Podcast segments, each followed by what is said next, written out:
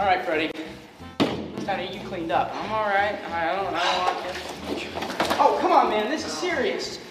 Ugh. How, how are you gonna get to heaven if you're not clean? Oh, hey! Hold it! What's going on here? Well, I'm trying to help Freddie get his life cleaned up. And how are you supposed to do that? Well, I have water, but I need soap. Yes. yeah. but you see, not just any soap will do. First, the person should want to have their sins washed away. No one can force them to do it. And the only thing that can get rid of our sins is S-O-A-P. That is the Savior of all people, and His name is Jesus. I have a Bible that explains more about it. Can I see the Bible? Sure.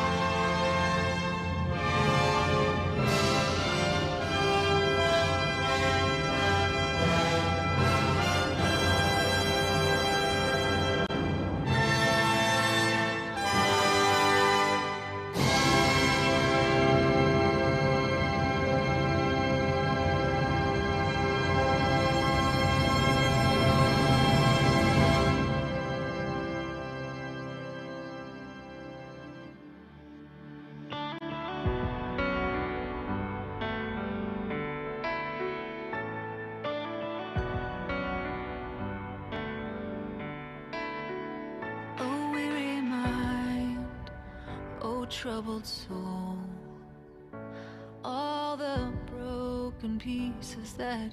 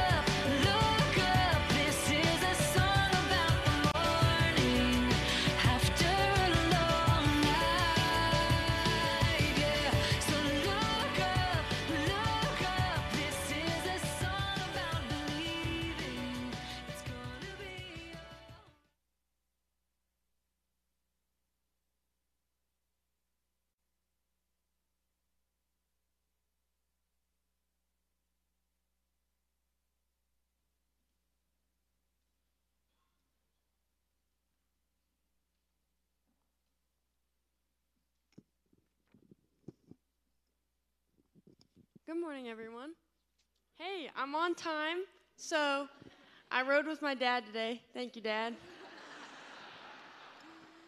Hi, guys. We appreciate everyone for being here, especially our guests. If you are a guest, you can take a care card that's located in the pew rack in front of you, fill it out, and turn it into the welcome desk or to one of the boxes in our lobby. And also, as you can tell, today looks a little different. Today is our second Youth Sunday, so we'll be getting led by the youth again. The Pitts Deacon body is building a volunteer workforce that can help um, step in and answer a call when a shut in senior adult or single parent needs a little help with a project. When the church office is contacted, the appropriate team coordinator will be activated to reach out for details on the need and see if we are able to assist. That's where you get to be a part of the um, fun. We have several teams that will need men, women, boys, and girls to sign up to be on call to help out. Service teams and options include light or heavy yard work, light or heavy home maintenance, vehicle maintenance and repair, tech support and IT, and hospital visitation. See the display in the Work Center lobby to sign up. It is our joy to support families they ende- as they endeavor to raise their children in a Christian home. As part of this belief, many families choose to recommit themselves to the Lord as they begin to minister to their children. Family dedication will be celebrated on Mother's Day, Sunday, May 14th, during our morning worship service. Parents who wish to participate in dedication must attend the family dedication class, which will be held Sunday, May 7th at 9 a.m. in the kids' worship room in the core. Parents who wish to participate in this commitment service should complete the family dedication form available at the check in or at the worship center information desk no, lun- no later than today. If, it, if you have any questions regarding family dedication or the family dedication class, please contact Amanda Christian. College graduate recognition is coming up, so please let Kevin Seeger know if you have a college graduate in your family this year. This Thursday we have a ladies' night coming up. It is six. It is at 6:30 p.m. in the core, and the theme is complete joy in His direction. This event will have delicious finger foods, punch, and assorted teas, along with a step-by-step painting, which will be led by a local artist. Tickets are ten dollars, and they are still being sold today. We are having a friendly neighbors luncheon on Tuesday, May 9th at 11:30 a.m. It's in the core gym, so please bring a dish to share. Coffee, tea, and water will be provided. And also feel free to decorate your table with non-perishable food items that will be donated to Baptist Children's Home. Here at Pitts, we love our senior adults. On Sunday, May 7th, we will celebrate with a special service followed by a fellowship at over lunch. All senior adults are wel- invited to join us in the core gym immediately following our worship service for a delicious meal in your honor. There is no charge for the meal, but you must have a ticket, which you can pick up at the information desk in the worship center lo- lobby by today. growth groups for women. This year, uh, the group's um, theme is identity theft, reclaiming the truth of who we are in Christ. Um, growth groups for women is a small group consisting of women of varying ages and in different seasons of life. They meet twice a month, May through October, so you can see the registration form for meeting times and the days. Um, the locations may vary, whether it be at home, church, or restaurants, etc. The cost is $10 to cover the study guide, please, uh, and it's payable at the kickoff event. All groups will meet together for kickoff May 15th, um, Midway Fellowship August 7th, and wrap up event November 13th. Registration forms are available at the Worship Center in- info desk. Please return by May 7th. This upcoming week is Firefighter Appreciation Week. If you know any or you see any, make sure to give them some extra love and let them know how appreciated they are to our community. And also, please make sure to pray for all of our firefighters during this time. And now, Isaac will be giving us a scripture reading.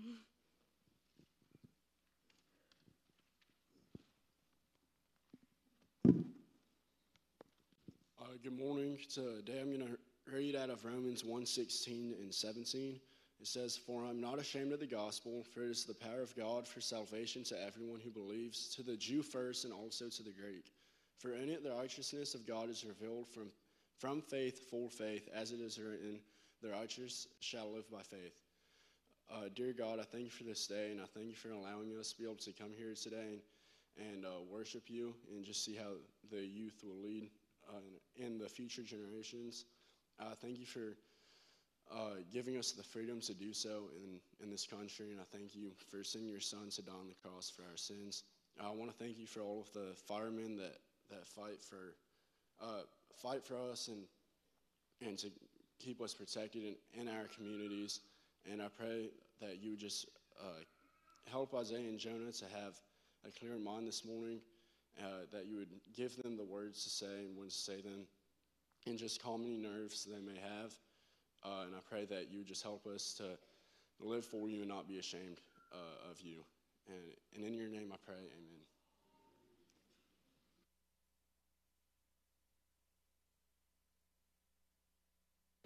All right, guys, glad y'all made it. We're going to be talking about John chapter 15. Hey guys, sorry to interrupt, but I have some important business to take care of. We've got a box of lost and found stuff. Now, maybe you guys found that you've lost some lost but then found lost and found stuff because it's been found because it's in our lost and found box. Alright, let's see what we got. What's this? Yours? Yours? No? What? No. Oh,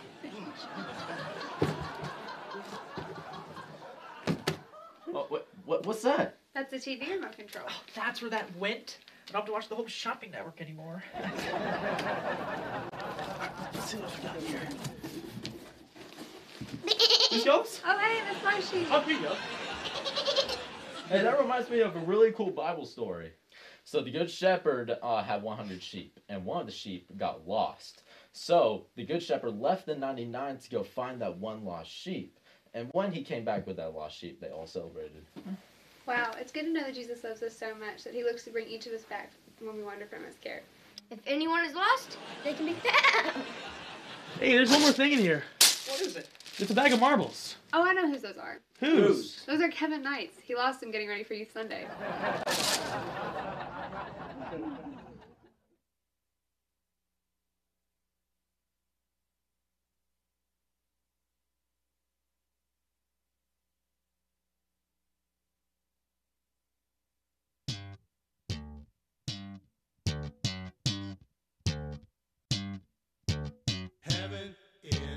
wonderful place filled with glory and grace. I want to see my Savior's face.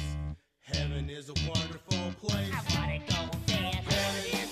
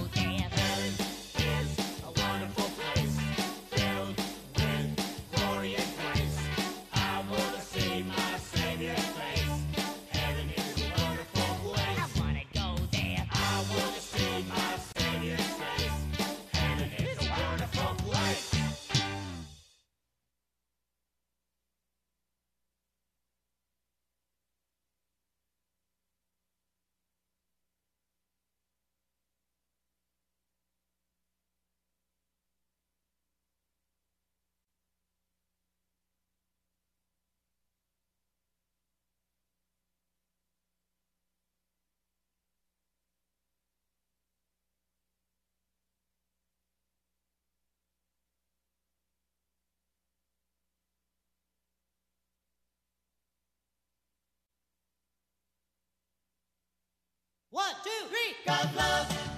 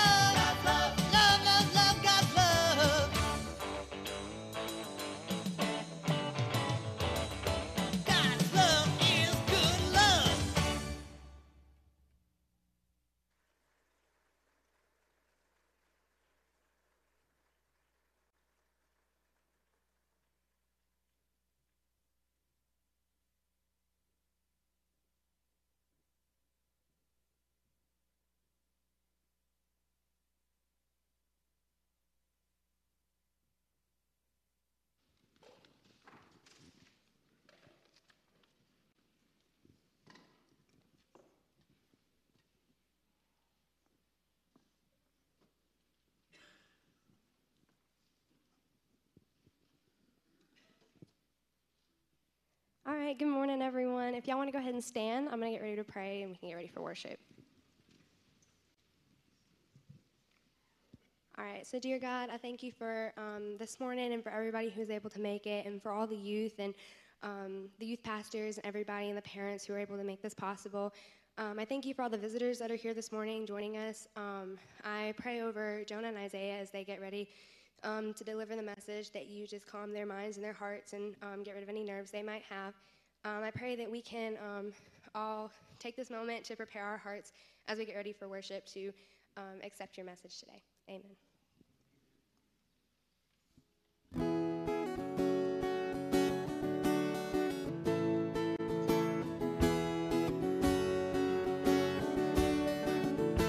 Led me out of the desert, me into his streams, the river of living water. It's turned my bitter into sweet, and all my burdens are lifted. It's took the shackles off my feet, and there's no sound louder than the captive set free. So let the redeemed of the Lord say so. Sing of his promises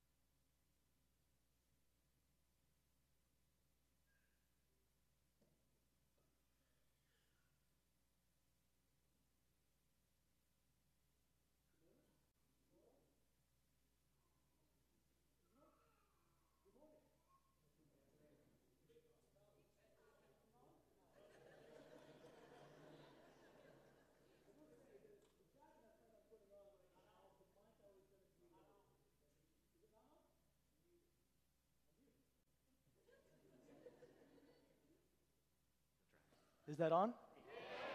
Okay. Thank you. Thank you. So, um, I meant to put this on earlier. Um, I, I didn't plan on saying this. I love music. It's something that I've done for quite a while now. It's got an incredible power to move people. And it's just, the Lord's got an incredible way of working through music. Something else that I love about music is that if I mess up, you're probably not going to hear it. you're going to hear it if I mess up right now, but that's just going to be okay because today I'm not up here for me. I'm not up here.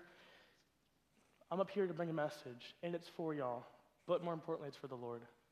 I've looked forward to doing this for a while now, and I am extremely thankful that I get to come up here today. I'm thankful to all of you for giving us this opportunity because this is something a lot of churches don't do. Thankful to our church staff. I know maybe some of them are taking a day off today, some of them are here. I want to say thank you to all of them.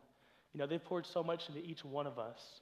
It has been such a blessing throughout my life because I've been going to this church since I was just two years old, and they've poured into me that whole time. Now, today, Jonah and I will be bringing a message from 2 Timothy chapter 2, verses 1 through 13. If you have a copy of God's Word, I would go ahead and turn there. While you do that, I'm just going to give a really brief self introduction. Um, so, like I said, I've gone to this church since I was just two. I was born in Arkansas.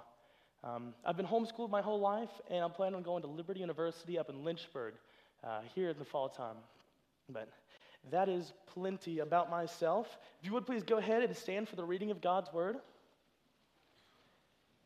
Again, this is 2 Timothy chapter 2, verses 1 through 13. Today I'm going to be focusing on verses 1 through 7. Jonah will pick up in verse 8 and finish in 13. But we're going to go ahead and hold, read the whole scripture right now. This is the English Standard Version. God's word reads You then, my child, be strengthened by the grace that is in Christ Jesus. And what you have heard from me in the presence of many witnesses, entrust to faithful men who will be able to teach others also. Share in suffering as a good soldier of Christ Jesus. No soldier gets entangled in civilian pursuits, since his aim is to please the one who enlisted him. An athlete is not crowned unless he competes according to the rules. It is the hardworking farmer who ought to have the first share of the crops.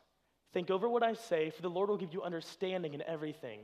Remember Jesus Christ, risen from the dead, the offspring of David, as preached in my gospel, for which I am suffering, bound with chains as a criminal. But the word of God is not bound. Therefore, I endure everything for the sake of the elect, that they also may obtain the salvation that is in Christ Jesus with eternal glory. The saying is trustworthy, for if we have died with him, we will also live with him. If we endure, we will also reign with him. If we deny him, he also will deny us. If we are faithless, he remains faithful, for he cannot deny himself. Father God, Lord, we come before you today thankful for a Sunday. Thank you for a day that we can come to your house to worship you, to focus on you. Father, it's something that we don't get to do or that we don't choose to do very often in this busy life, Lord. But we thank you for this opportunity to give the glory to you and to focus on you. Lord, as Jonah and I bring the message today, please calm our hearts, our minds, and our spirits as we prepare. Father, please give us the words to say and more importantly, speak through us. We love you, Lord, and thank you for every person that's here. In Christ's name we pray. Amen. All right. I want to begin with just a brief word on this passage here. So, as the title suggests, 2 Timothy is Paul's second letter to Timothy, who he refers to as his son in the faith. Timothy was also the pastor of the church in Ephesus. Now, at the time of writing this, Paul is now in prison in Rome, and he's at the end of his life and his missionary journey. Now, many of you are familiar with Paul's incredible life and missionary journey, but it's at this moment that Paul is at the epitome of his suffering. Here he says in this passage that he is bound in chains as if he were a criminal, but he has done no wrong. So Paul has preached the message faithfully, and now he's at the point where he is handing it off to Timothy and saying, Timothy, I pray that you do the same as I have. I pray that you put Christ first. I pray that you continue to suffer faithfully because the reward is so much greater than the struggle right now. The end prize, the end goal, Christ Himself, is so much greater than anything this world will throw at you. So here Paul is once again encouraging Timothy. Now, looking at this passage, today, Jonah and I are going to focus on three points. My main point is sharing the gospel faithfully. We're going to talk about how you share the gospel faithfully, and then Paul gives examples when comparing us to soldiers, athletes, and farmers to give us, to give us um, a way to be like Christ. Then Jonah's going to come up later and pick up with how Jesus is the perfect example. And then he's going to finish with the comforts and challenges of being a Christian. Now, the first point I want to make today is of central importance to the gospel, and it's important to sharing it faithfully. Of course, after Paul had given his purpose for his letter in chapter 1, he dives right into the meat of his message here in chapter 2. In doing so, Paul reminds us that our mission as believers is to know God and to share his gospel faithfully. I want to read verses 1 and 2 again, just to give a little context as we move on to this passage. You then, my child, be strengthened by the grace that is in Christ Jesus. And what you've heard from me in the presence of many witnesses, entrust to faithful men who will be able to teach others also. We need to see that we begin our Christian mission by drawing near to the author of our salvation. Colossians 1, verse 10 and 11 state, So as to walk in a manner worthy of the Lord, fully pleasing to him, bearing fruit in every good work, and increasing in the knowledge of God. Being strengthened with all power according to his glorious might for all endurance and patience with joy. We see that it is impossible to do God's will if we are not investing in our personal relationship with the Father. In sharing the gospel, we need to know our mission as followers of Christ. I want to share a quick story. So, some of you know I work out at a boat club on Lake Norman, and when you put the boats out for the day, you get a lot of downtime. It gives us an opportunity to have some really neat conversations and a lot of witnessing opportunities, as it turns out. So, this last summer, I was with a coworker, and he asked me a big question, a question that everybody has to ask themselves at some point. He said, Isaiah, if you're a Christian, what is the purpose of life? What is the meaning of life? Now, I'm going to tell you right now, the world doesn't give you a satisfactory answer for this. The world will tell you a lot. The world will likely tell you there's no purpose. The world, the world will tell you some other stuff. But I'd heard this answer before, and I gave it to him. I said, Well, the purpose of life is to know God and to make him known. To know God and to make him known. He didn't know how to respond to that. I found it really interesting. I didn't realize that the answer would give it to him like that, but that's something that the world can't give you. I want to break down this phrase for a second. First, I want to give credit where credit's due. This is the famous saying of Mr. Loren Cunningham, who is a co founder of Youth with a Mission.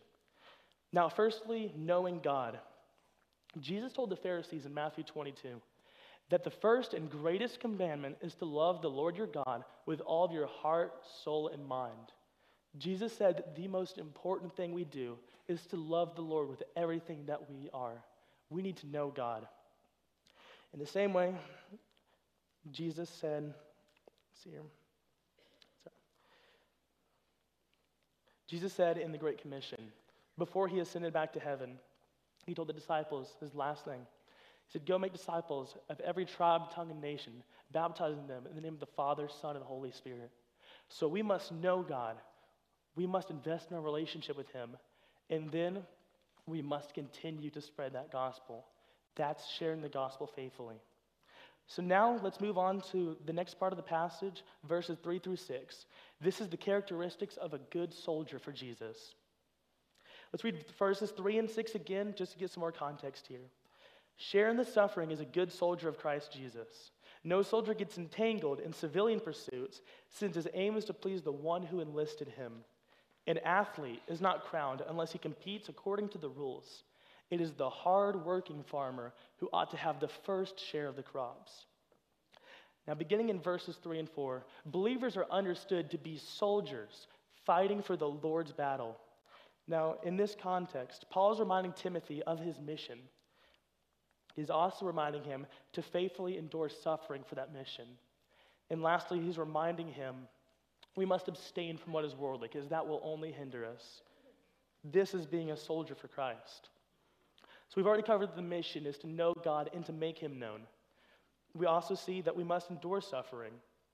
Now, I want to look back at Matthew again, but this time, chapter 5. This is the recording of Jesus' famous Sermon on the Mount. And verse 10 is one of his Beatitudes. Jesus says, Blessed are those who are persecuted for righteousness' sake, for theirs is the kingdom of heaven. I really, really like this verse. And I wanted to learn a little more about it, so I looked at the ESV study notes. And they say this this verse refers to those who have been wrongly treated because of their faith. God is pleased when his people show that they value him above everything in the world. And this happens when they courageously remain faithful amid opposition for righteousness' sake. Now, believers suffer all around the world today. As it turns out, the unbelieving world doesn't like the gospel. That's because of sin nature. That's also because the Bible says that there are demonic powers that work in the world that turn the world against the gospel. Some people are even giving their lives in hostile environments for the gospel. Now, it's unlikely, at least for today, that we will see persecution to the extent of death in America for the sake of the gospel. But it doesn't take a theology professor to see that the gospel is no longer socially acceptable here in America. And believers, they lose friends and family members all the time because people don't want to associate with someone who believes the gospel. But Jesus knew that all this was going to happen. He knows that the world is against us. He knew that, seven, that Satan's only goal is to turn us away from the Father. Jesus said this. This is the Lord's Supper, the Last Supper. If the world hates you, know that it has hated me before it hated you. If you were of the world, the world would love you as its own. But because you are not of the world, but I chose you out of the world, therefore the world hates you. Now, rejection from the world does hurt, and isolation from the go- isolation on the sake of the gospel is suffering. But James 1, verse 12 says, Blessed is the man who remains steadfast under trial. For when he has stood the test, he will receive the crown of life, which God has promised to those who love him. Now, Jonah's going to bring up this verse later because it is extremely powerful. Now, secondly, as a good soldier, we need to abstain from what is worldly. Now, we've learned that a soldier knows his mission and that a soldier will suffer faithfully for his mission. But now we need to see that we abstain from, from civilian pursuits. Now, the fight is challenging for a soldier for Christ. You know, we're born with the sin nature. From day one, we don't know how to do good, but evil. We have to be in the scripture to learn what's right. But even then, the flesh is against us. The old covenant, the law were written out so that, not, so that we couldn't just follow the law, but the law would expose why we need the Father, because we can't overcome the sin. But that's, of course, why Christ died, right? Christ died so that he could take the sin from us. He could take away the slavery, the bondage that sin puts us in. So, although we have a sin nature, we are free from being forced to do the will of sin. Sinful desires separate us from God, and they desire to destroy our bodies and spirits. But Paul tells us in Romans 6, verses 11 through 14 So you also must consider yourselves dead to sin and alive to God in Christ Jesus. Let not sin, therefore, reign in your mortal body to make you obey its passions. Do not present your members to sin as instruments for unrighteousness, but present yourselves to God as those who have been brought from death to life, and your members to God as instruments for righteousness. For sin will have no dominion over you, since you are not under the law, but grace. Now, any pleasure or treasure of this world, is passing away, just as the world is. We got to remember, like Matthew 6 tells us, we must store up our treasures in heaven, in the kingdom of God. We do that by serving the Lord faithfully, by spreading that gospel. That's where the eternal value is. When we're examined at the end of our lives, when we're before the judgment seat, Christ is going to look, he's going to say, the value that we have given, the, the value that we've obtained in this world, was what we did in His name for His glory. So, as a soldier, we must know our mission, which is to know God and to make Him known. Then we need to suffer faithfully as a soldier despite difficulty because the reward is so much greater. And lastly, we need to abstain from sin as we pursue the treasure of the kingdom of God suffer faithfully for the gospel. Now we're going to move on to the next point, which is the comparison that Paul makes when he likens the life of Christians to that of an athlete. We need to train as athletes. Firstly, we see that when training like an athlete, we need to know the game that we're playing. We need to study the rule book. Now, reading the Bible and studying it is one of the most important things that a believer can do in their relationship with God. And when I think about reading the Bible, I think about Matthew 4, and where Jesus was fasting, and he was faced with temptations from the evil one. Jonah's going to bring this up later. It's a powerful story, and it deserves repeating.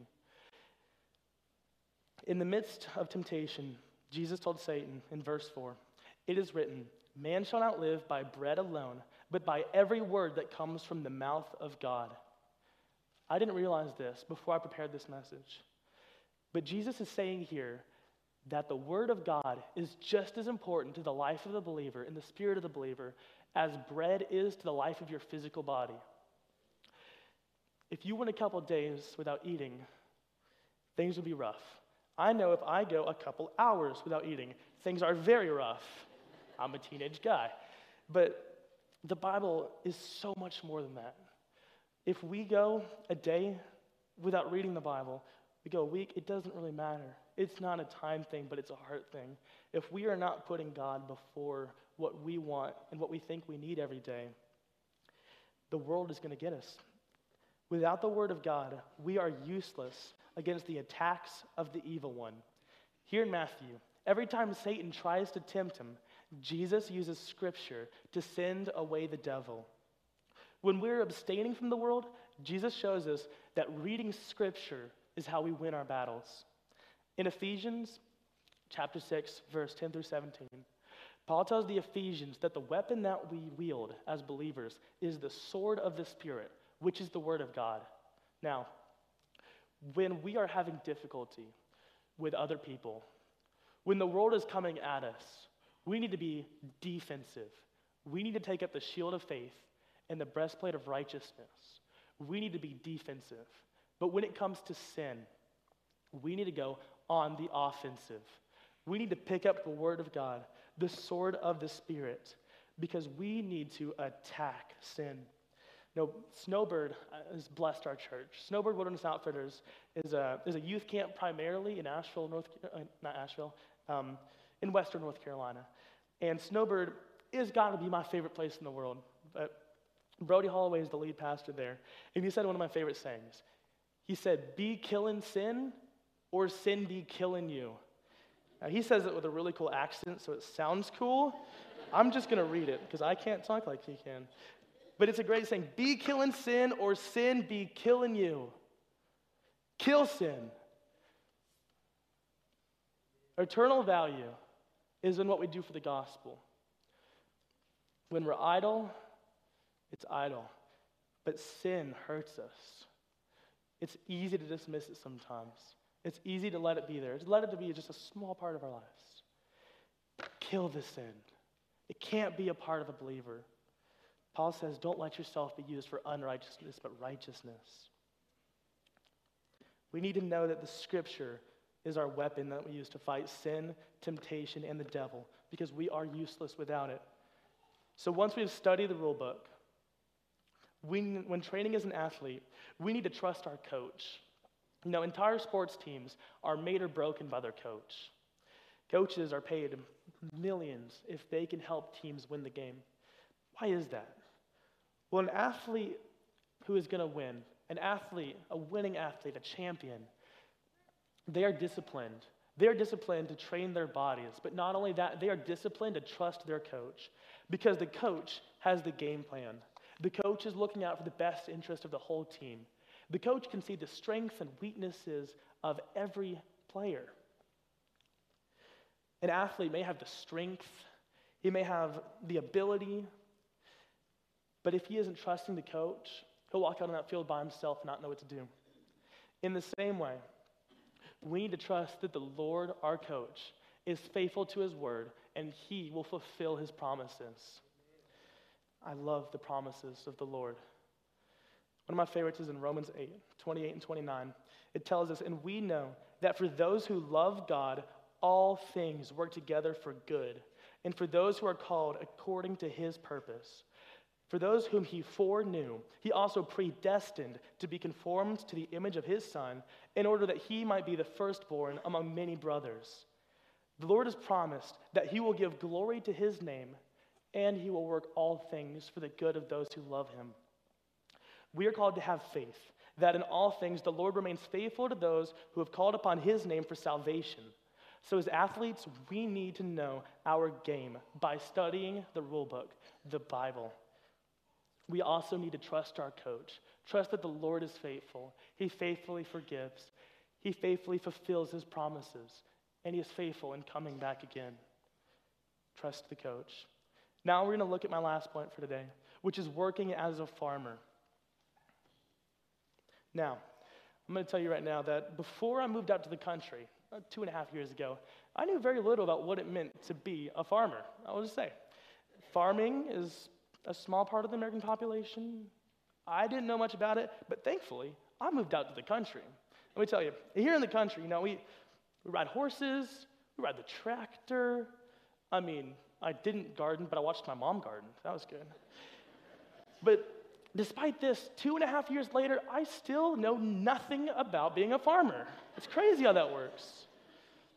But thankfully, the people in the Bible understood what it meant to be a farmer. And there's a lot of great farming metaphors in here. I like Luke chapter 9, verse 61 and 2. It says, Yet another said, I will follow you, Lord, but let me first say farewell to those at my home. Jesus said to him, No one who puts his hand to the plow and looks back is fit for the kingdom of God. Here, Jesus is making it clear that serving God is a fully committed, lifelong commitment. As believers and farmers, we cannot take our hands from the work of the Lord. We can't turn away from the work of the Lord. Once we commit to Him, it's lifelong. We will fall, but we must get back up, trust the Lord's grace, and continue to strive towards being sanctified, being more like Christ. Now, referencing Snowbird again, one of Jonah and I's favorite things that we've heard there was the story of the man of God who was mauled by a lion. Sounds kind of weird. The man of God who was mauled by a lion. Doesn't seem to fit, but I want to give you this story really briefly. Just going to overview it. So in 1 Kings 13, the man of God, he was sent by the Lord to go pronounce judgment against King Jeroboam. He was a really rotten king. And so the man of God went. He pronounced judgment. But of course, King Jeroboam didn't like that. He stretched out his hand against the man of God to send his soldiers to kill the man of God. But what happened? The king's hand withered in midair. It died just like that. Of course, this frightens the king. He said, Oh, man of God, please pray for me that my hand can be restored. The man of God did, and his hand was restored in an instant. The man of God was sent to do the Lord's will. He obeyed faithfully, and he even restored the king's hand. What a virtuous man. What a godly man. He set back. He was going to go home, hopped on his donkey, clicking away, going home. Because the Lord gave him a very specific commandment. The Lord said, Do not stop anywhere, anywhere before you get home. So he wasn't going to do it. He was riding along. But an older prophet from Bethel, he heard about what happened. He sent his sons to go find the man of God because he wanted to talk with the man of God. Well, after some negotiation, the sons had told the man of God that they were also prophets, and they heard a new revelation from the Lord. I don't recall any other time that I heard a new revelation from the Lord after he gave one. But the man of God submitted. He listened. He went and ate lunch with them, and assumably they had a great time until the Lord pronounced judgment on the man of God. The Lord said, You will not lay rest in your father's grave. That's kind of scary. Now, I know maybe for some of us, death seems kind of far away. Death is something that we don't like to think about.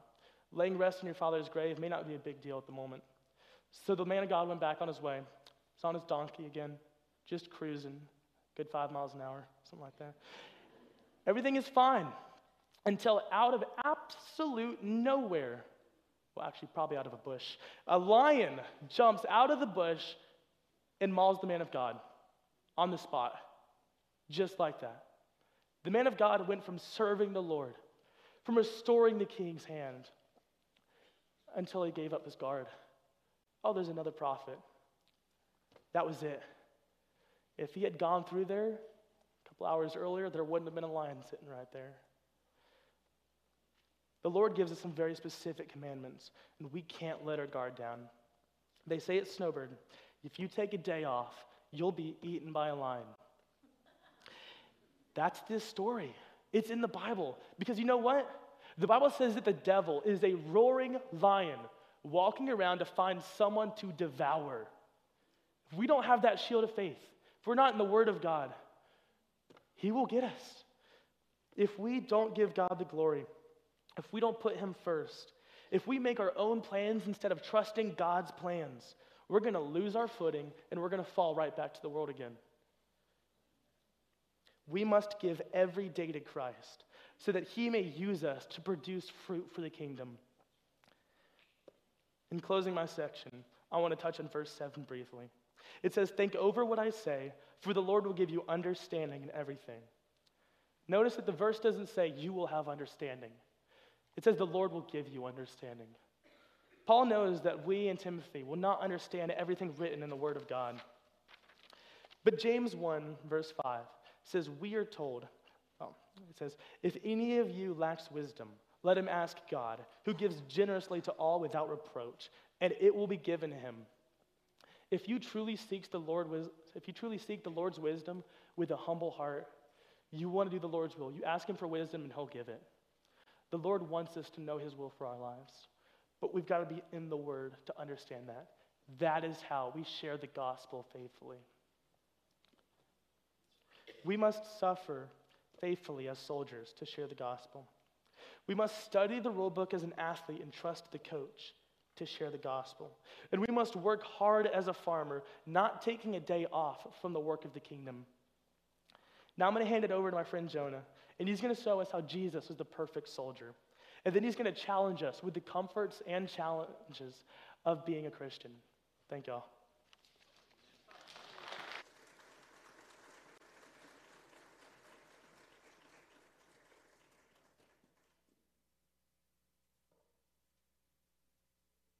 Uh, good morning, everyone. So, just a brief introduction of myself. Um, my name is Jonah Edgerton. I've gone to this church my whole life. I'm very thankful for this opportunity um, to come here and have my hand in the message. Um, so, my plans after the school year, the summer, I'll be working in Solid Rock Bible Camp, and then after that, I'm doing community college or something. I'm not 100% sure. So, we'll just take it as it comes. So I'm going to drive right back into it, seeing this is the second half. So from Isaiah's section, we've seen how we should be soldiers, athletes, and farmers for Christ. My section is going to give how Christ is the perfect example of all three of those attributes. So b- before we um, get into the word, I just I hope this will um, be a challenge to you. For those who are who are saved, I hope this will give you encouragement and assurance as you finish this race of life. And I hope that you won't be lukewarm in your walk with the Lord, but you'll truly seek Him. For those who are not saved, I hope this will show you the light of who God is by showing you what His Son has done in the receipts of His acts on this earth. So if you read with me in 2 Timothy 2, verse 8, it says this It says, Remember Jesus Christ, risen from the dead, the offspring of David, as preached in my gospel. So, immediately after Paul talks about being a soldier athlete and a farmer, he goes into almost giving credibility to who Jesus is, and I think this is very important. He doesn't just say, Remember Jesus, he says, Remember Jesus, who's risen from the dead, who is the offspring of David. It almost fulfills the Old, Old Testament prophecy saying, Look, this is the Savior. So, what I'm going to do is I'm going to give more credibility to who Jesus is by explaining how he's fulfilled being a soldier athlete and a farmer. So, our first point is going to be Jesus suffered perfectly as the soldier. Christ suffered in many ways, and my first example of his suffering is going to be right after his birth. So, when he was born to, um, by, for Mary, Joseph and Mary, his parents, they immediately had hardship in their life. And I think this is a great example to us, knowing that whenever you accept Christ as your Lord and Savior, your life doesn't just get easy. It definitely doesn't get easier. There will be suffering, knowing because Jesus has said it himself.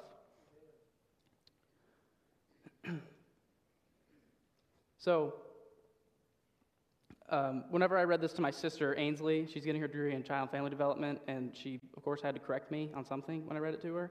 And I, what I said was, this didn't affect Jesus directly, saying that he's an infant. It's not like he's the one walking from Israel to Egypt, but she had to say something. So she said, um, You ready? so Jesus probably suffered from social emotional damage from all the moving, whatever that means. Okay, so a little story from my life is I really, I really enjoy backpacking. Me and my family have been a handful of times. Um, but the reason it's fun isn't because you suffer. It's fun, I know Kevin knows this, because you get all the cool tools, right? You get the thing to start the fire, to filter the water. So whenever we stop at a campsite, you dump your really expensive backpack, okay? You pull out all the tools, your pots, pans, all the things you need for cooking, whatever, set up your tent. And again, it's just convenient. So imagine having to walk from Israel to Egypt. If you, if you know the topography of that, it's not a short distance. But you're doing it with an army behind you that had the plan to kill your two year old child, or under two year old child, sorry. And um, and um, you're not doing it in the nicest things. You're coming from a pretty poor community. It's, it's not very easy. At least there's a bit of suffering. The next example I have of Jesus' suffering is right after he was baptized. So the Holy Spirit led Jesus into the wilderness to wander for 40 days and 40 nights. And it's hard for me to understand how those 40 days and 40 nights, that wasn't the hard part. He was tempted by the devil. So the devil tries three times. The first time he says, If you turn a rock into bread, because I'm sure he's hungry. And Jesus responds with scripture. He says, Man shall not live by bread alone, but by every word that comes from the mouth of God. Then the devil tries again. He brings him to the, um, the temple and the holy city, and he uses scripture out of context, and he tells them, If you jump, right, then your angels will save you for sure. And then once more, Jesus responds with scripture. He says, Again, it is written, You shall not put the Lord your God to the test. And then finally, Satan tempts Jesus with one of the biggest temptations that any person on earth could probably hear. He brings him to a high mountain that overlooks all the kingdoms of the world. And he says, If you will fall and worship me, you can have all the kingdoms. So, if the Jewish leaders in the, in the church at this time were correct, Jesus would have taken that offer, right? Because their enemy was Rome, apparently, right? They, Rome was persecuting them. But this really shows us, and we should take comfort in this Jesus didn't come to rule when he came the first time on earth. He came to save us of our sin. So instead, he responds, he says, Begone, Satan, for it is written, You shall put the Lord your God, sorry, you shall worship the Lord your God, and only him shall you serve. So this reminds me of the story of David, how from a young age he was told he would be king. But before he could be king, he would have to fight Goliath. He'd have to run away from Saul. He even had to pretend to be a crazy man, where he's literally foaming at the mouth. That's in the scripture. The, so he goes to the Philistine, the king of the Philistine city. He says, "This obviously isn't David. Send him away." And then he holds a sword against Saul to finally be a high and respected king. David suffered knowing and trusting that he would be king, and he trusted God in this. Jesus suffered knowing that he would die on a cross so we could be saved. He suffered all the trials he went through, not just to suffer or to prove a point, but it was for a purpose. And That purpose was to save you and me.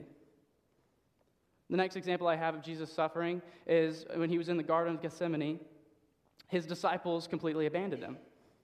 So, whenever the, um, the soldiers came to take him away, well, who was the disciple who told them that, that he was there? Ju- Ju- Judas, right? So Judas, one of his own disciples that God, that Jesus loved, told the soldiers where he was. He gave him up.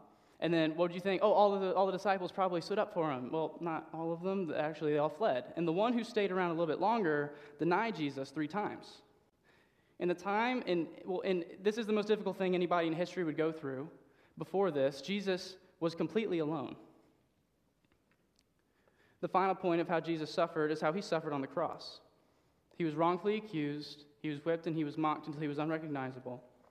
And he had a crown of thorns put on his head. And he would carry his own cross to the hill of Golgotha to die and to drink the cup of wrath that was meant for you and me. There's a quote from the book Truth on Fire by Ray Ortlund, and it says this It says, What was in this dreaded cup? It was the unrestrained fullness of God's holy wrath poured out against my sin and yours with a power that would make a thousand atomic explosions seem like nothing more than the hiccup of a mouse. If you don't know how big an atomic explosion is, when it goes off, it's so hot, it's as hot as the surface of the sun, and he's comparing a thousand of those to the nothing, pretty much. It, it, it, you can't understand it. And on top of this, the Father looked away from the Son where he was completely by himself on the cross. And it says, from a quote from Colin Smith, it says, The Father who loves him, who is Jesus, turns his face away, and all the comforts of the Father's love are beyond the Savior's reach. Jesus suffered for a purpose. I can't say this enough. And the purpose was to save us. That's why it is a debt we owe to him to spread, to suffer for the spread of the gospel. Our second point is Jesus trained perfectly as the athlete. So, from Isaiah's section of the sermon, we learn about being prepared and praying and studying Scripture. But I want to ask you, how often do you pray and how often do you study Scripture? It's one of the most important things we'll do in our life. And I know for me, it's something I really struggled with as I was growing up. But luckily, we had a teacher who did this very well. So I'm going to look at some examples through Scripture that show Jesus' preparation before the trial. So in Mark 135, before Jesus went to preach in Galilee, he would rise very early in the morning to pray in a desolate place. When you read in Matthew 14 23, you see how Jesus prayed um, into the night before he would walk on water. In Luke 6 12, Jesus prayed all, all night before the day he would call his disciples. In Luke 5:16, you'll see an account of how Jesus healed a leper, and when the crowds came near him to be healed of their own infirmities, he would withdraw to pray in a desolate place. And in Matthew 26, you see three times Jesus went to pray intently so the cup of wrath might pass from him. And in Luke 23:34, Jesus cries out to God saying, "Father, forgive them, for they know not what they do." On the time when he's on the cross, he's not praying for the cup of wrath to pass from himself anymore. He's praying for the people who are crucifying him, saying, God, they don't understand. Jesus prayed constantly. He had his eyes on the right thing. And it's easy for us to pray and to study scripture when the times are hard. But you see with Jesus is he would pray before the trial. And even during the trial, you see he took comfort in the Father. There's, there's something that my dad said to me a million times, and it's um, whenever you're going through a hard time, I, I love to think of this. It's like you can't use God like a vending machine. You can't just ask for a C7 or an A5 whenever you want. You see, Jesus was prepared from his preparation. This is the example we need to look at when we don't feel motivated to get up 30 minutes earlier before work to sit and study Scripture and to pray to the Father. And if you already do read and study Scripture, you have that designated time every day, that is amazing. Please don't stop doing that. But please don't become comfortable in it.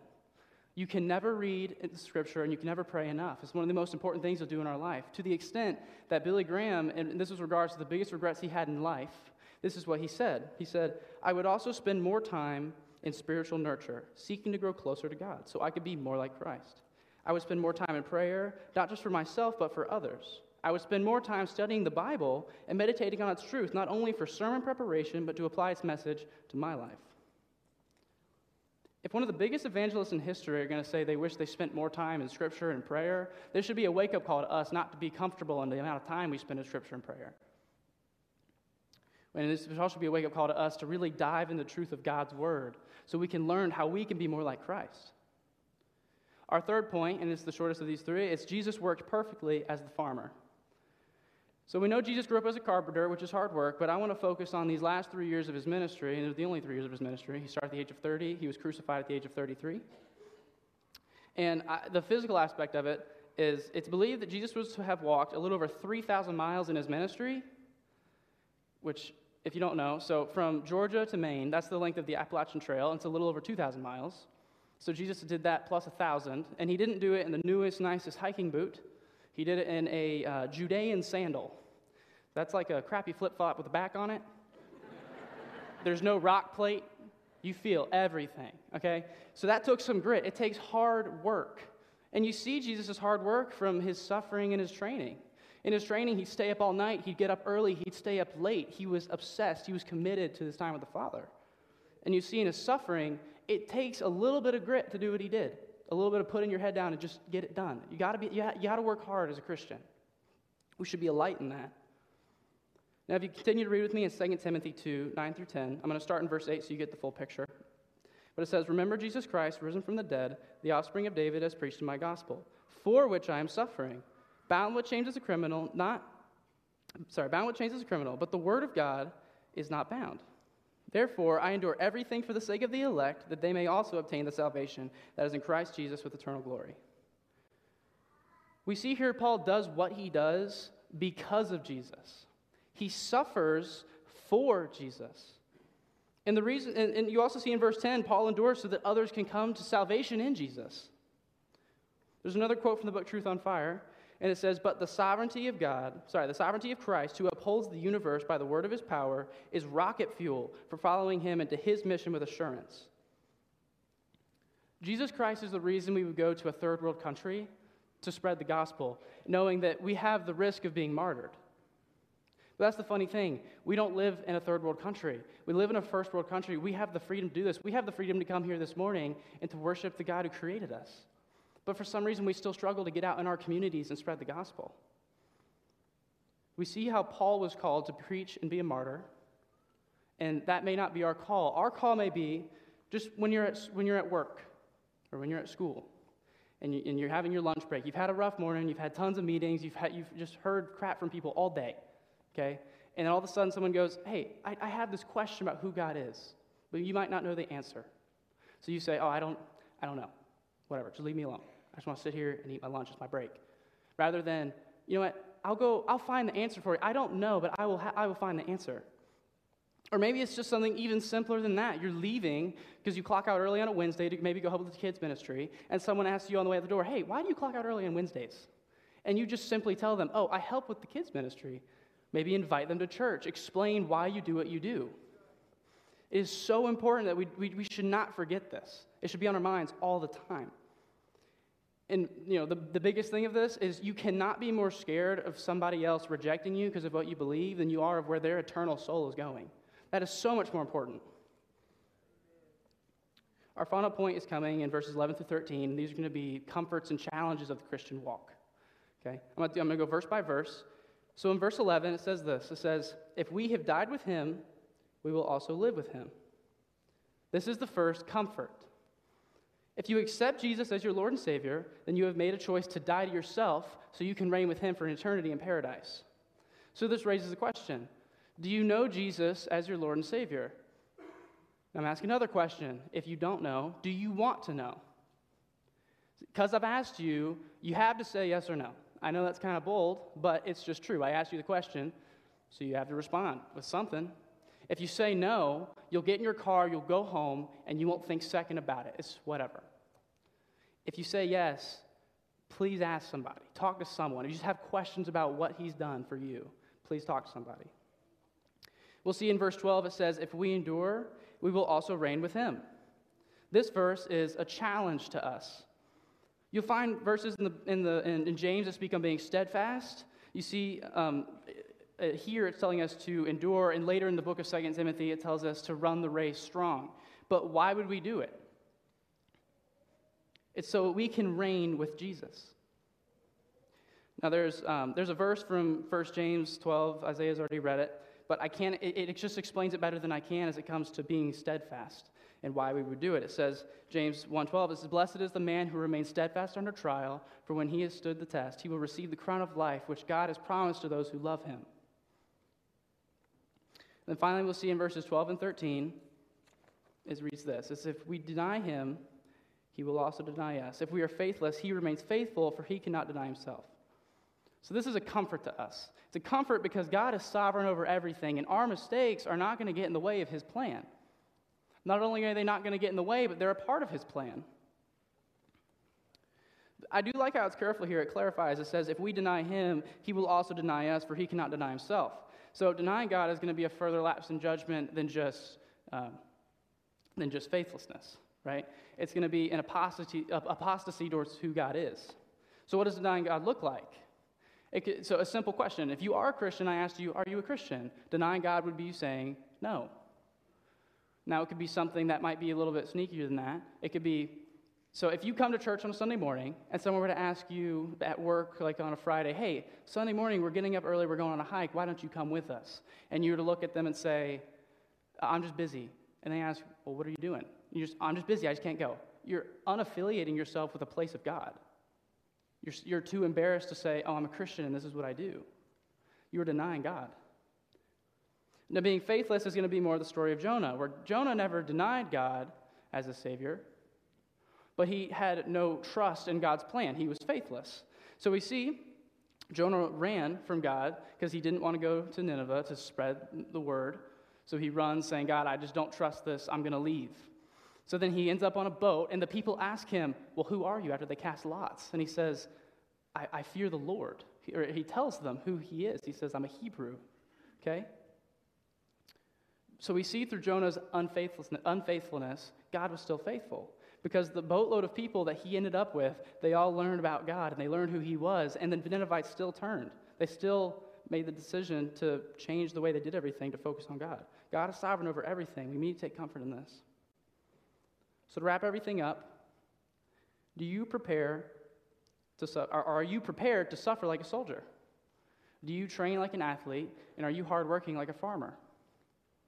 And if you already do these things, I'm going to see this is why you should do it. When you suffer, suffer because of what Christ has endured for you. When you train, train so you are prepared to spread the love of Jesus to those who don't know it. And when you work, work with an obsession to hold yourself as one approved before God. If you'll pray with me. God, thank you so much for this morning that we're able to come here and worship you. I just want to pray if there's anybody in this room who doesn't know who you are, and they want to know more, that they will make the decision to follow you. Um, God, I just want to pray that we can really learn what it means to suffer like, an, like, a, like a soldier, to train like an athlete, and to work like a farmer. And please help us not to forget why would we do any of those things. In Jesus' name, amen.